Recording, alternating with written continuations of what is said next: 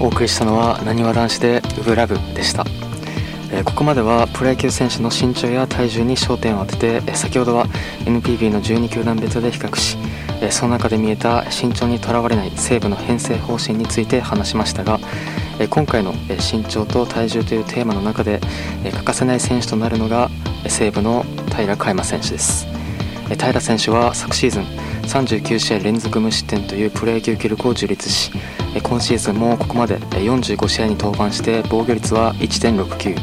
ホールド数は28個で NPB 全体1位と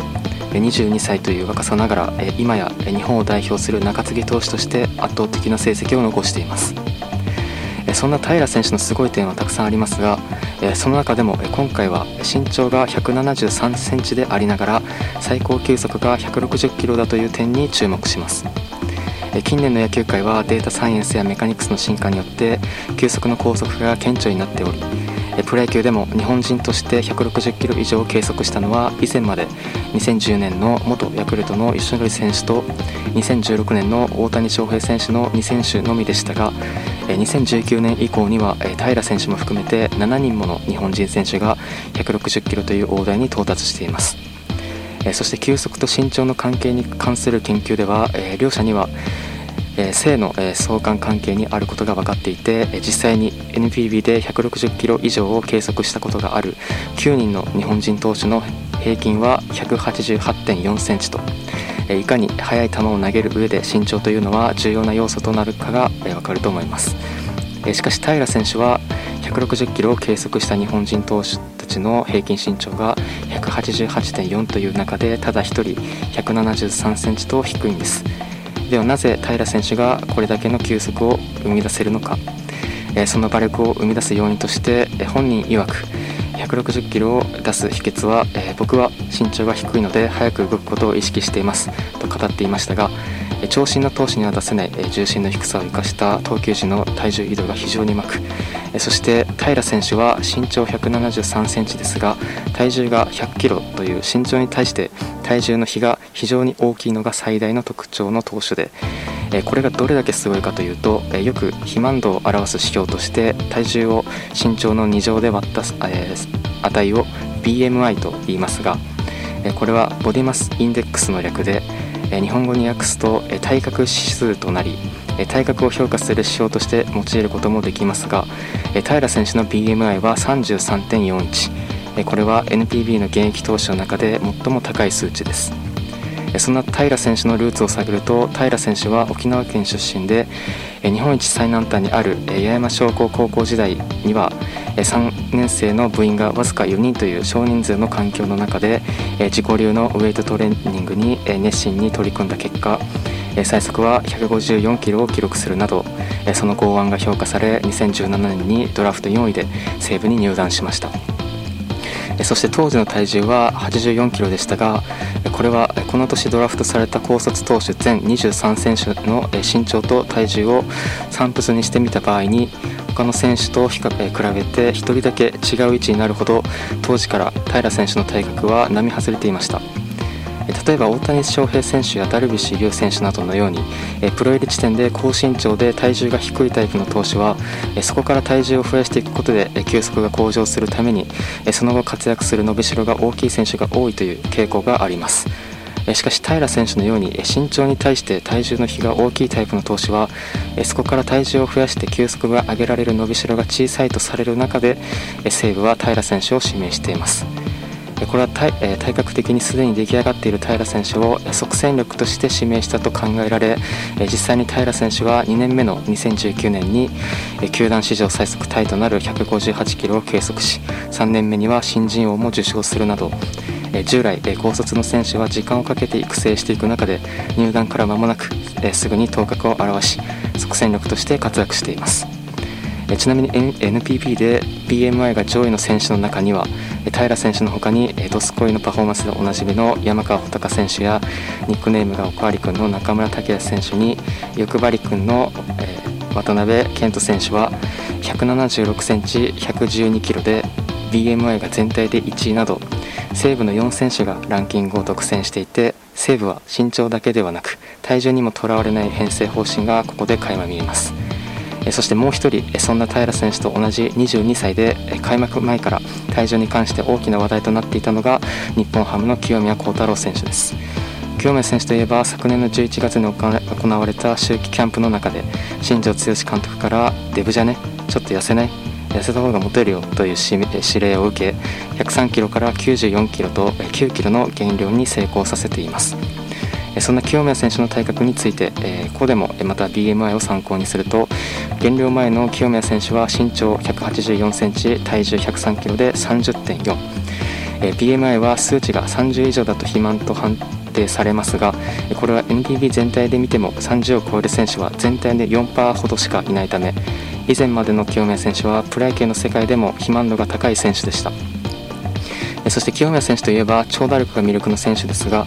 打球を遠くに飛ばす能力に長けた選手として NPB で通算300本塁打以上を放った全41人の日本人選手の BMI を見てみると平均値は26.6で肥満とされる30以上の選手は主に中日や楽天などで活躍した山崎武さんと西武の中村剛也選手の2選手のみと統計的には日本人のスラッガーと言われるような打者は BMI が25以上から30未満の選手がほとんどであることから通算本塁打数による BMI の傾向から考えた場合だと26前後が最適値と言えますが清宮選手は103キロから94キロに減量後 BMI の数値を適正値に近い27.8にまで落としています。最初は清宮選手も減減量指令を受け痩せてしまったら打球が飛ばなくなるのが怖いと答えていたそうですが新庄監督は今もそんなに打球飛んでないし昔のスリムだった時の方が体にキレがあったし打球も飛んでいたと説得していたそうですが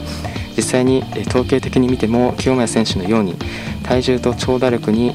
高い相関性があるのは確かです。しかし打撃に関する研究では女子棒体重とスイングスピードには正の相関関係があることが分かっていてスイングスピードは高ければ高いほど打球速度は上がり長打の増加につながるため清宮選手の場合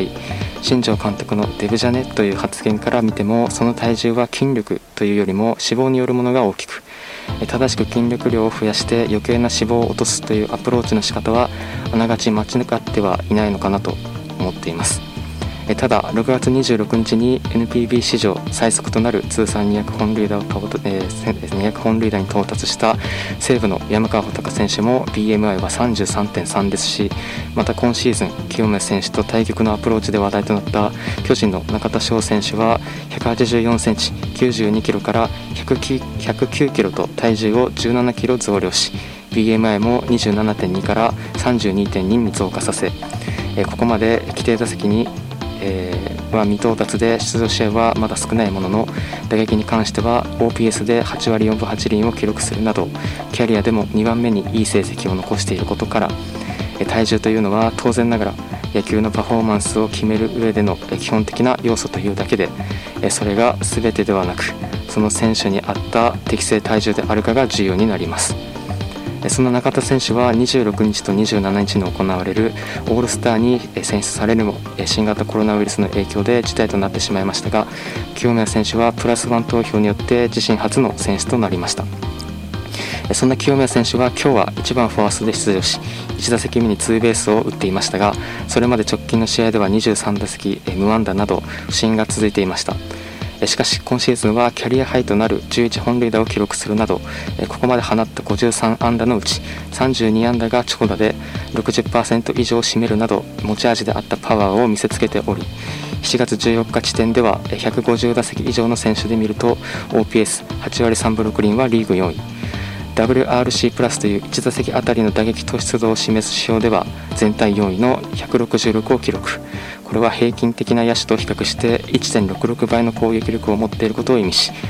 また ISO という打者の単純純粋な長打力を示す指標では2割5分5厘でこれは現在両リーグで本塁打王の山川穂高選手と村上宗隆選手に次ぐ全体3位の数字と開幕前に新庄監督は減量した清宮選手に対してもしかしたらソフトバンクの柳田君よりも成績が良くなったりしてと冗談交じりに話していましたが実際に今シーズンは清宮選手は打撃に関しては不振になる前まであらゆる指標で柳田選手を上回るなど投高打点が叫ばれる NPB の中でトップレベルの打力を見せていました。そんな打撃で開花しつつある清宮選手ですが課題はあります。えその中でもえ7月12日時点ではランナーなしの場面で打率3割1分6厘11本塁打え OPS は1.137でありながらえ得点圏などえランナーありの場面では打率1割6分3厘と別人のように打てていませんこれはチャンスに弱いというよりも投手のクイックモーションへの対応ができていないことが原因だと考えられ本人も課題克服に向け改善に努めているそうです。えー、ということで今回はプロ野球選手の身長や体重に焦点を当てて話してきましたが、え選手の体格と成績にはどこまで相関性があるのでしょうか、え過去の統計からその相関関係を分析した結果本塁打数と体格には正の相関性があり本塁打王になる選手は BMI が高い傾向があり反対に盗塁に関しては BMI と負の関、えー、相関性があり盗塁王を獲得する選手は BMI が低い傾向にありました。NPB 歴代1位となる通算1065盗塁と、えー、年間106盗塁の記録を持つ世界の盗塁王こと福本豊さんも、えーえー、169センチ68キロで BMI は23.8と非常に小柄ですし2020年に 13, 13試合連続盗塁という世界記録を樹立したソフトバンクの周東右京選手は180センチ70キロで BMI は21.6でこれは今シーズンの NPB の支配下選手の野手の中では最も低い数値です。そして打率には BMI との相関性は見られずつまり身長や体重は関係ないということになります。代表的なのは通算4000打数以上の日本人選手の中で最も打率が高い3割1分9厘を誇る。若松智さんも168センチで小さな大打者の異名を持っています。最後に日本の古くには六尺豊かな大男という言葉があったそうです。六尺とは約180センチのことで昔は身長の測定器が6尺が上限だったそうで180センチというのはそれだけ飛び抜けた存在でしたが今の時代では NPB の平均身長は約180センチで約180センチのメジャーリーグもそうですが昔と比べて、えー、野球選手の体格は確実に大型化が進んでいます、え、それでも、え、今回紹介した平選手は昨年の東京オリンピックで、え日本の金メダルを獲得した際野球は身長が高くても小さくても体重が軽くても重くてもチャンスのあるスポーツだと思っているので始める人が増えてくれたら嬉しいと話していてそれを証明し続けていますが野球もこれから先そういうスポーツであってほしいなと強く思います。この後は CM さんでエンディングです。